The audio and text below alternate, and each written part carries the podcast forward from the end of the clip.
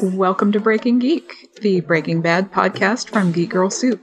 We're recording on Tuesday night, and we welcome your comments via email, geekgirlsoup at gmail.com, voicemail 503 447 6871, or in our Facebook group, facebook.com slash groups slash geekgirlsoup.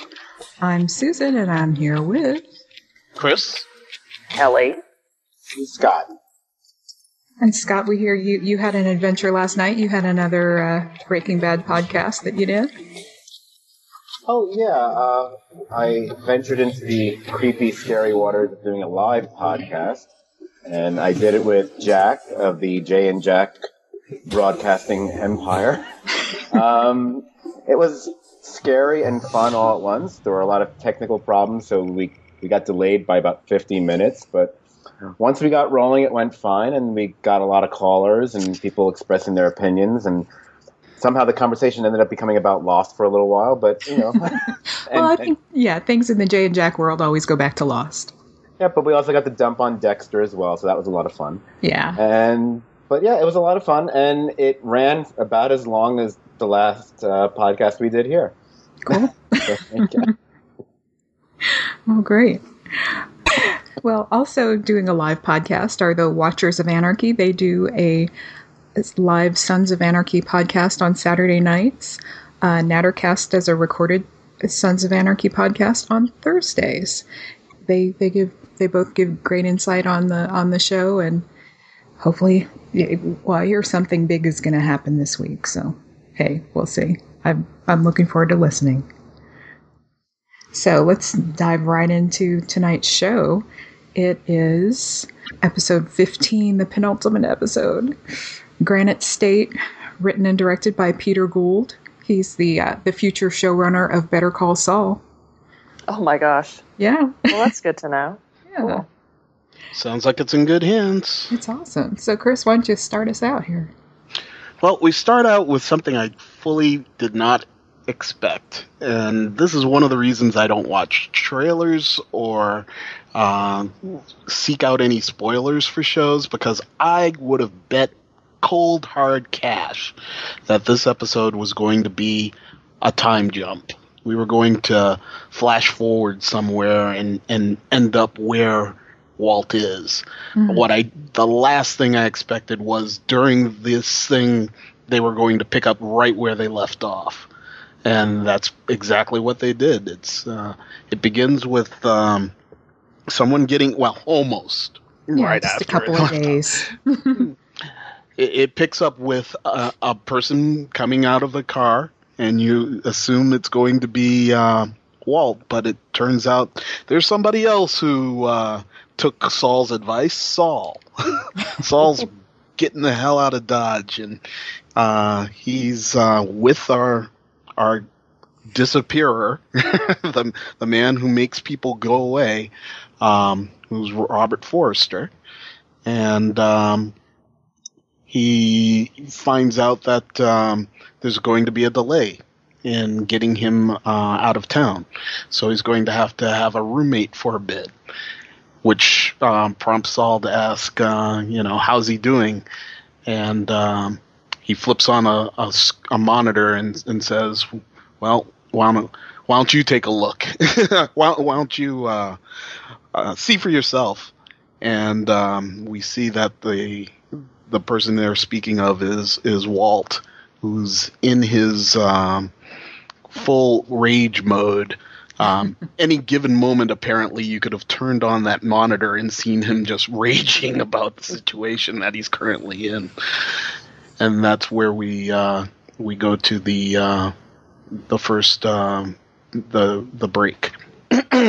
What what y'all think about the fact that the disappear really is a um, vacuum sal- salesperson or repair person? So remember, that's what Yeah. Saul said. That was the code that you call, and and I forget. It, you know, it's episodes ago or seasons ago. Right, right. You call and request that vacuum thing, and even Saul commented on it like it's a real shop. I had no idea. Right. It's a great cover.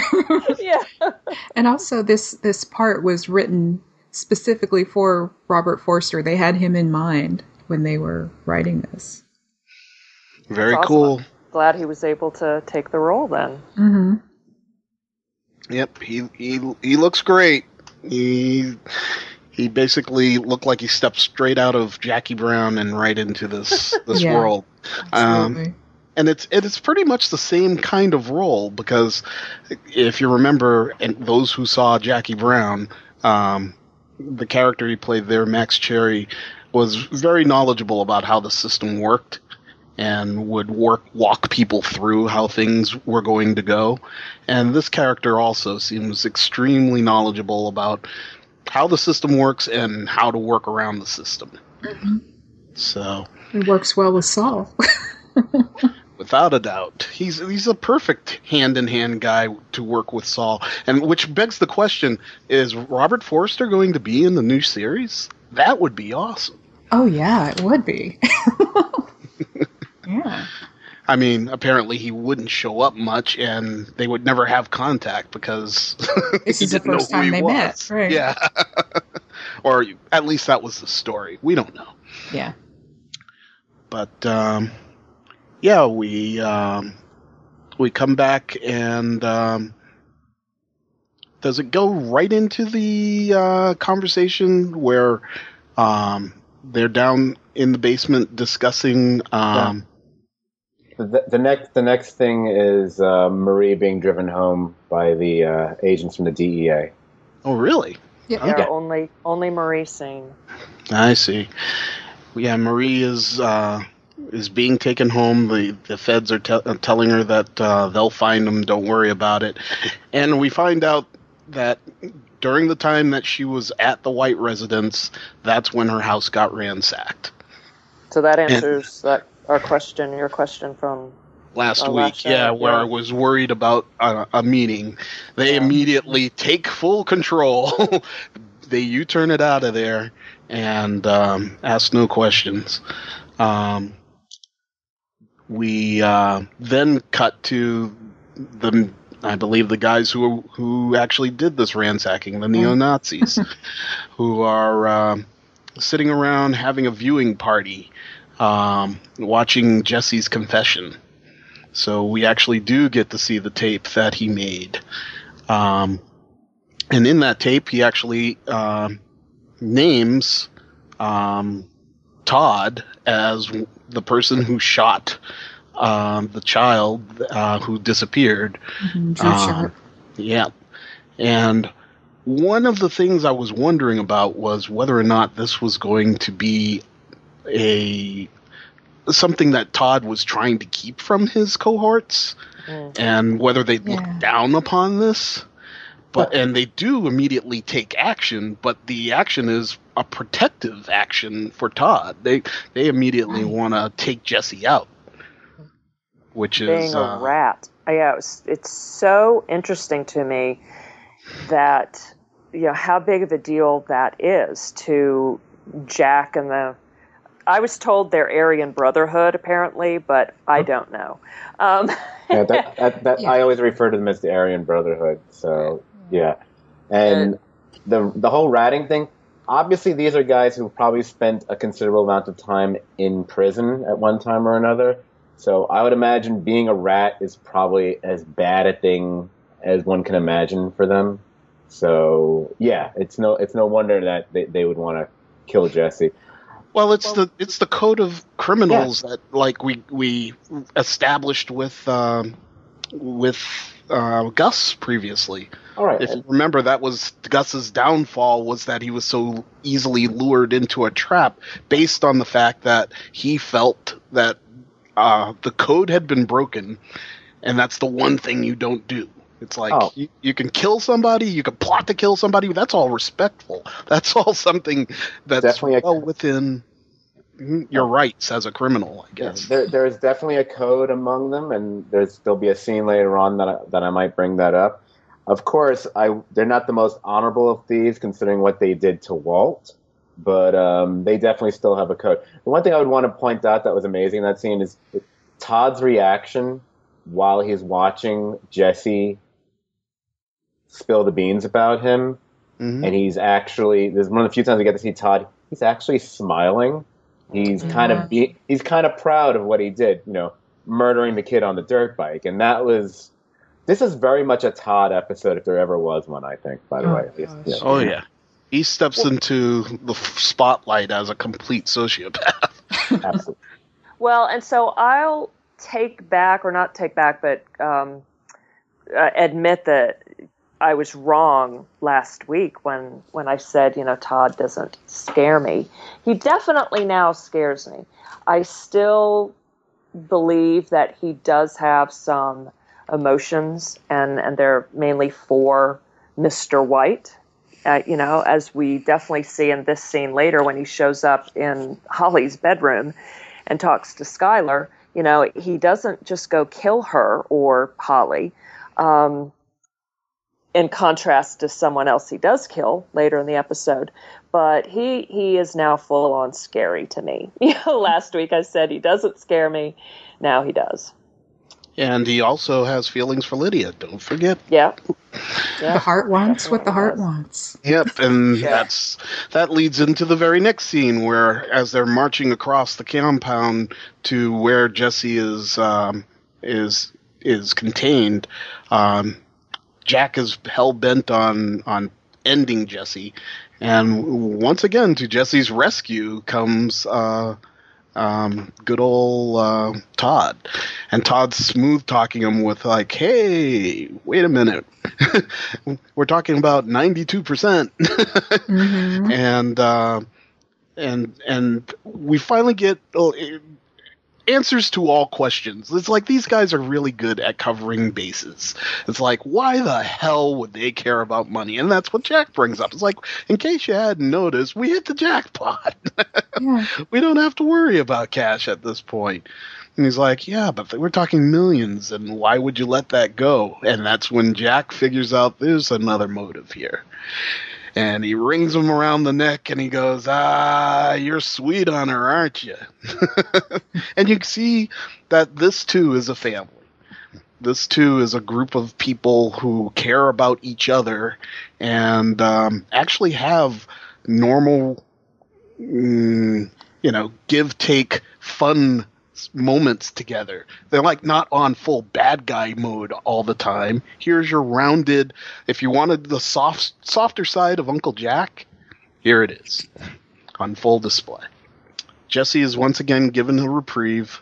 Uh, he's going to continue to cook for these guys, and uh, I believe this is where he's he realizes he's got a possible out and and finds that the paperclip might be usable. Um, as everybody else in the world seems to be able to pick locks with these things. It's a magic paperclip. Yeah, I, I don't think if I was given a paperclip, I'd be able to pick shit. But these guys are, uh, you know, he's, he's got plenty of time on his hands and he's got a sharp object. So he starts working on his, his bonds down in the hole. Uh, we transition at this point to um, back to Walt. Yes. And um, Walt has plans. and Walt tells us exactly what it is he plans to do. He's he's not done yet. We find out what he wants to do. He wants to get kill Jack and his crew, get his money back for his family, and um, he needs hitters in order to do this. So um, he he's planning on continuing to use Saul as his uh, as his confidence man and, and informant and and uh, tells the the guy who's going to uh, transport him there's been a change of plan he's coming with me and um, Saul actually gets real. For the first time he stands up to Walt and tells him what his take on this. And here he's he's actually ta fulfilling that role of um of um Tom Hagen. He's he's telling the boss what he needs to know not what he wants to know. Oh, okay. um he's he tells him that like you know the situation people might see you as leaving her high and dry your wife and this isn't going to go well for her um as you've done it So the best bet would be for you to just give yourself up. And hey, if you come with the cash, that might go a long way towards, um, you know, leaving them the house because they're going. If they can't get you, they're going after her, and they're going to go after her for everything they can. I think we left that at a a, a break. Basically, yeah. Yeah, talking about Saul, Saul and Walt. Um, in in this, I, I noticed that um, you know Saul Saul finally he's not wearing the the ribbon anymore. you know he's been since ever since season two he's been wearing the Wayfarer five fifteen ribbon. Oh Right, yeah. well, this is also well. It's also it's the first time we've ever seen Saul not wearing flashy clothes at all. He's Right. just wearing a sedate white button shirt and, and plain slacks. And, and purple luggage. That was Am I- blue. Am I- yeah, Was it you. blue? I, Yeah, it's, everyone's. I saw someone say purple online, and I've watched it three times, and it's blue, blue, blue. So I don't know where people are getting purple from. Well, Uh, They love Marie. yeah. I guess the they want it to be purple. Maybe it's people's than some of our color settings on our Maybe. TVs or computers. I watched it on TV live and then on my computer today, and uh, I swore it was purple. At least today, it looked purple. That's weird. Well, when I was talking about Saul's clothing last night, it was pointed out, well, he is going to Nebraska, so it's one place where you wouldn't be dressing flashy. So it almost makes sense that he would be dressed as in plain clothes as possible. Like he said, his Dockers. Right. Yeah. Yeah, I think one of the funniest things he says is that he'd be the, the his his best bet is he he'll end up a manager of a Cinnabon. Yeah. Yeah. Oh my God.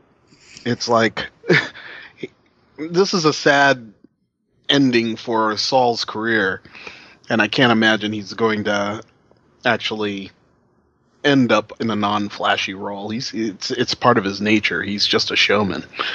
Yeah. but um, I really felt that these two pulled off a beautiful scene together in, in this scene uh, where we we see exactly what Walt's plans are, and it, it- they are impractical. They make no sense, and especially when the coughing fit cuts him short, and that's when Saul gives him the "it's over" line and basically skedaddles out of there. What I what I loved about that moment was it's a warped mirror reflection of their interaction in the first episode of the season when Walt first threatens him with the "It's not over till I say it's over," Mm. and obviously Saul is frightened for his life back then. And this time around, he starts and then he gets interrupted with his coughing fit, and Saul's looking at him, and it's kind of he's not looking at him in fear; he's looking at him more out of pity than anything else. And Saul gets that great line, "It's over," and he leaves. So, if this is the last we see of Saul for this series, I thought that was a I personally thought that was a nice way for him to go out. He stood up for himself. Um, he showed backbone. He said what had to be said, and he didn't back down from uh, from Walt this time. He did the job that he claimed that he was going to do. He's their Right. consigliere. Or at least his. So that pretty much ends the uh, the first act. And Kelly? Okay, so we continue with um, Skyler in a trance, essentially, being questioned, or it looked more like being talked at by, I guess, the feds. You know, we keep saying the feds. I don't know exactly who they are. I don't know. Um, and she's totally zoned out, and the guy is an ass and said, you know, is she hearing any of this, or is she even listening something? Asked that of her attorney, who looks, I'm sorry, like a total putz. And we end up finding out much later in the, the episode that it's a public defender, of course. I mean, she has no money, so it makes sense she wouldn't be able to afford a um, better attorney. And this guy did look like this was his first time doing anything like this.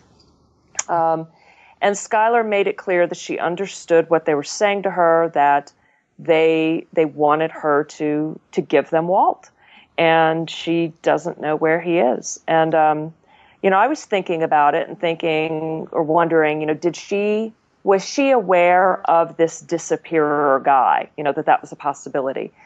And I don't remember. You know, certainly when Walt tried to get them out of the house, um, he I, he didn't say anything about that. You know, I've got a guy who's going to make us disappear. So she wouldn't even know to to say that.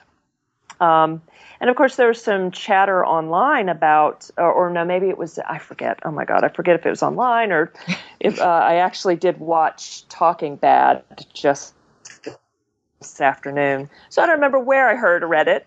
That there was some speculation that she might have have a tiny bit of loyalty to him, to Walt, because of his phone call in the last episode, where. Okay, now she just cut out completely. While we've got you, Kelly, go. okay, so uh, I thought that a, a theme of this episode was everybody looking really bad, understandably so. but you know, poor Skyler was a total mess. I was even wondering why bother like getting dressed up to go meet with the feds. Um, it, I mean, just you could tell that this was really wearing on everyone. Again, understandably and predictably. Mm-hmm. So um, we then see Skyler in back at her house smoking. Again, understandably, any Skyler haters out there, at least she's not pregnant this time. um, but I thought it was understandable back then when she smoked when she was still pregnant. Yeah. And she's looking at the cop sitting outside of her house, but um, then she hears Holly in, in the room. And she goes in there to check on Holly and discovers three masked men, uh, one of whom is Todd. And I was just amazed by how polite Todd was and how comforting his voice might have been if it weren't for the black masks and the mm-hmm. the threats that were. oh my god! Because you know they respect Walt, so right. they're they're being nice and polite to uh to Skyler. Was, oh, he's nice and polite to everybody. Yeah. Oh, yeah. yeah. He was, he was sure. really comforting in that scene. yeah, the hand on the shoulder did it. Yeah. Oh my God, that was amazing. I loved that hand on the shoulder at the end.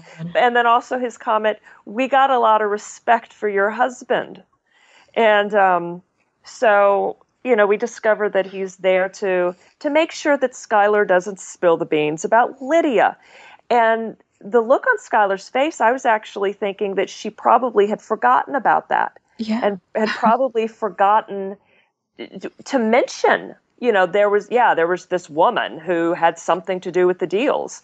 Um, so Todd actually planted the idea in Skyler's mind, but also scared the, the shit out of her because uh, Skyler was, you know, worried about them hurting Holly. Yeah. And um, well, the the feds did tell her to go home and rack her brains and come up with something. So it's quite possibly she could have come up with that. And yeah. this is just a polite reminder that that's something to leave behind. Yeah, yeah, yeah. I mean, so it wasn't in her mind. They just pointed it out for her, and she for her to remember.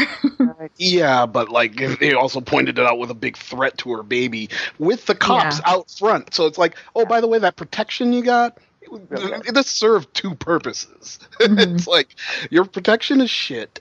Yeah. we can come in here at any time we want. Yeah. Yep. And and do anything we want. Yeah.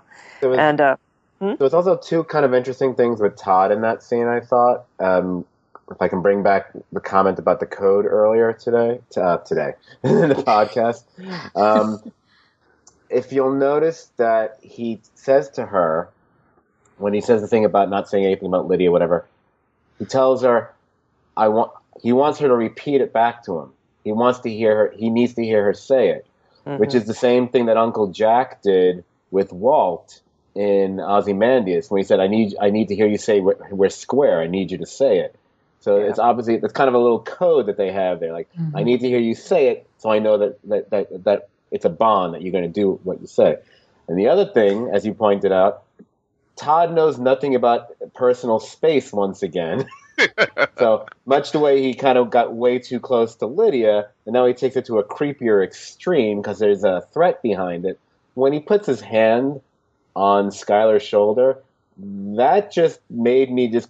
Ugh. I just mm-hmm. got. Ugh. I got goosebumps all over when I saw that moment.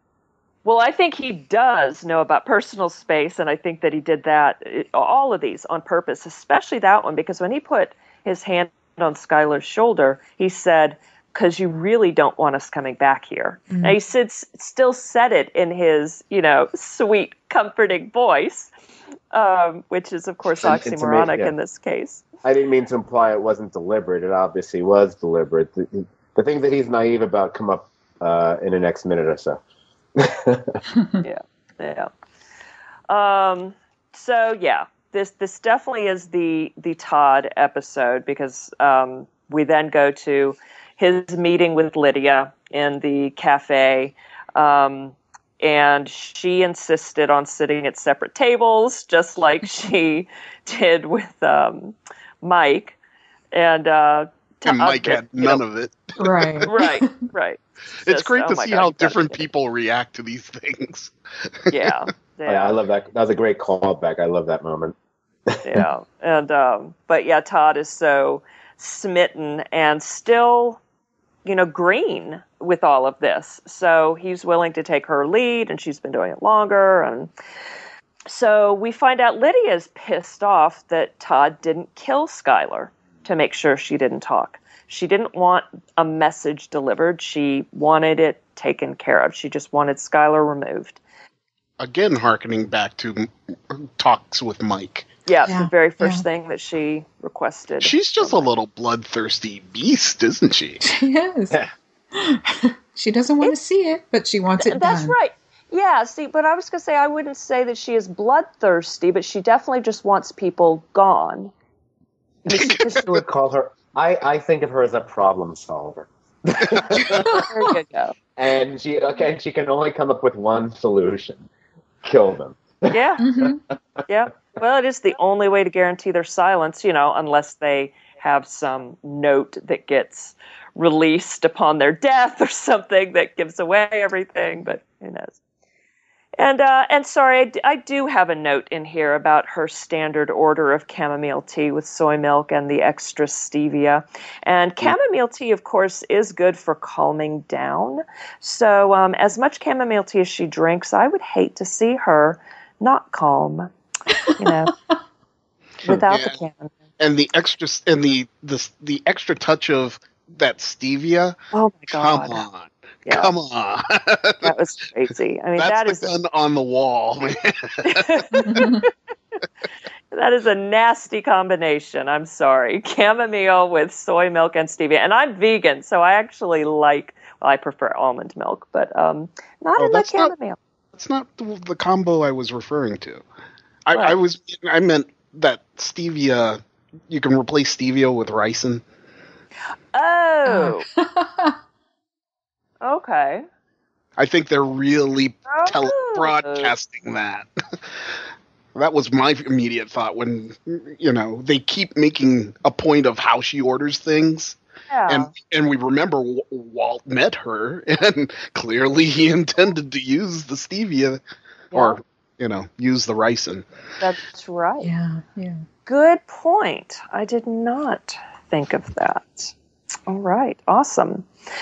Well, so the um, next point of this meeting was uh, well, that was the whole point. That was the point. But then Todd tells Lydia um, that he's got the was it 50 pounds vacuum packed and ready to mm-hmm. go, and she's you know is very dismissive. Well, good luck with that. He says, but it's 92 percent. So, quick comment here because I had written in my notes after seeing it the first time. He later tells Jesse that the batch was 96 percent. So that was a different batch, wasn't it? Yeah, yeah. Jesse yeah. had time just, to cook again. Yeah, different day. Okay. Yeah. Okay. So uh, already went up in quality. Wow. So anyway, good. Yeah. Even under yeah. pressure. I guess so. So anyway, so well, he was under the greatest pressure when he was down with the uh, the mob bosses in. Uh, oh yeah, in Mexico. Yeah. In Mexico, yeah, that was that was the the greatest pressure of all. Yeah. So yeah. he's he's been he's been pressure tested. Yeah. Yeah, definitely. Um, okay, so ninety two percent, and it's blue. So she is now listening. She's totally impressed, and um, you know, really fixated on the ninety two percent, and uh, you can see her brain working. You know, on on what she's going to do with this. And and Todd is now turning around and leaning over his chair and whispering to her, and it's clear he's talking to her. You know, if anyone else in the cafe saw this. And he is, again, she's still looking away, thinking about the 92%. And I thought this line was really awkward and funny. I just think we work together good. is what he said. And that pause after the together and good. And uh, just kept focusing on their, oh, that mutually good. He said something about, he said after that, I think. Yes. Anyway, so Lydia's still fixated on the 92%, oblivious to Todd. And I loved this uh, shot as the camera pulls away. We see Todd pulling lint or a hair or something off of the back of Lydia's jacket, who of course is still oblivious to it all. Just really nice touch, showing that he does care about her in his own psychotic way. oh my gosh. So now we cut to Walt arriving in New Hampshire via a propane, empty propane tank. And um, he arrives, and the disappearer calls him Mr. Lambert. And uh, isn't that, um, didn't we talk about before? Yeah, That's uh, Skyler's Skyler's maiden, name. Mhm. Yeah. Um, and he's being deposited in a tiny, dingy cabin. It's it's winter. There's already snow. Um, he's got a wood stove, a generator, no TV reception, two DVDs, both of them copies of Mr. Magorium's Wonder Emporium. Um, and we find out that the that the disappearer will be back in a month. He's he's leaving Walt with enough food for about a month, and um, Walt is marveling at you know paying you fifty thousand dollars for a trip to Costco, and the disappearer tells them that no, what you're paying for is is risk. That the disappearer is taking a big risk in coming back every month to see him and to deliver things to him. He'll bring him news. Um, he says, you know, normally I don't do this. Normally we'd be done now, but you're you. Um, he's telling Walt he can't have any contact with the whole world, no phone, no car, no internet, and he cannot go into town. Um, he, he tells Walt, you know, my business is keeping you out of custody. And if you go into town, you will get caught. And he really stressed that word will. And he also warns them that if, if you, he used that phrase, if you leave the reservation and I find out about it, I won't be coming back. And that's to keep myself safe. And Walt is really dismissive of the disappear during all of this. It looks like Walt is sort of antsy for him to hurry up and go. He, Yeah. the, the disappearer was offering, you know, do you need help with the stove? It has a tricky flue. No, no, no, it's fine. You know, good. You know, see you next month. Blah blah blah. Um, and on his way out, the disappearer suggests that Walt enjoy the beauty of the place and uh, you know look around. It's beautiful. Enjoy that you're alive and being here. And of course, that was the last thing on Walt's mind because, as he said earlier, he's not finished yet. No, what I thought was interesting when I when I saw the cabin, I'm like Unabomber. Oh God, yeah. it's like the first thing. To- totally. Yeah. Um, going back to the very first thing in this in this section, the the talk um, with Skyler and the feds. Um, I, I'd like to make a call out to an, an article written by Joanna Robinson, 10 Things We Learned from Breaking Bad, Granite State. Um, it's on slashfilm.com. She put together a little um, uh, six, uh, six shots um, the first is from episode one of Walt learning about his cancer, and you know, like he's talking to the um, he's talking to the doctor, and there's a droning sound. He's not really hearing the doctor, Yeah. but like he's just standing there, kind of catatonic. It's the exact same shot of Skyler, and the doctor says, "Mr. White, wait, what I've said to you," and um, the Fed says, Mrs. White, are you following all of this? Do you understand what's happening here? And then Walt replies, Yes, lung cancer, inoperable. And Mrs. White says, Yes, I understand. I understand. I'm in terrible trouble. Mm. It's a perfect match. Yeah. Yeah. Right, True. right. that just struck me as being a, a really nice bit of investigative work she did. And actually, Oh, no, that- something I forgot to to mention last week with with them, the the ones who knock, they did a an episode commentary with Rian Johnson. Ooh. Yeah, so you can download that. That'd be awesome. Yeah. Uh, the, the thing that struck me about that scene, and I was talking about it last night, was, and much like the Walt moment at the beginning of the series, the the sound that they use, that very that whistling, humming, buzzing, however you want to, that droning sound, it, it always reminds me of the kind of sound that they would use when a bomb has gone off, kind of like how when bomb went off in front of Hank back in season two. Yeah. And Mhm. I did I did go for the metaphor when I was talking about it. It's like, and Cos, Skyler's life has just bl- literally blown up. I mean, so it's almost perfect that this is Right. what's happened. The Saving Private Ryan sound. Mm. Yes, exactly. The private Saving Private Ryan sound. Perfect. Exactly. So that was it. I just wanted to bring that up. It's a it's actually full of nice little things she she caught and brought to attention. We'll put it in the show notes. All right. Well, I I guess I'll pick up where Kelly left off. Um, and prob- I'm assuming minutes or hours later, we see Walt in that cabin, but now he's wearing a parka, and he's stuffing the pockets of his parka with money from his barrel of, of millions. Then you see him reach into his duffel bag, and what he takes out, it's the infamous Heisenberg hat. And at that moment, we hear the Heisenberg theme play, and we, we it's shot from behind. He puts the hat on his head. It's kind of like a shot of seeing Batman putting the cowl on for the first time or something. It's just it's got that comic book like momentous nature to it. Then we see him marching outside, and he reaches the gate to the uh, the two acre property. But at the point where he reaches the gate, when he gets to that gate post, he kind of seems a little weak again. And then you see he's just looking out at the snowy road that's ahead of him. And then he just mutters tomorrow. He mutters it twice actually, and then he just turns back and trudges back towards the cabin.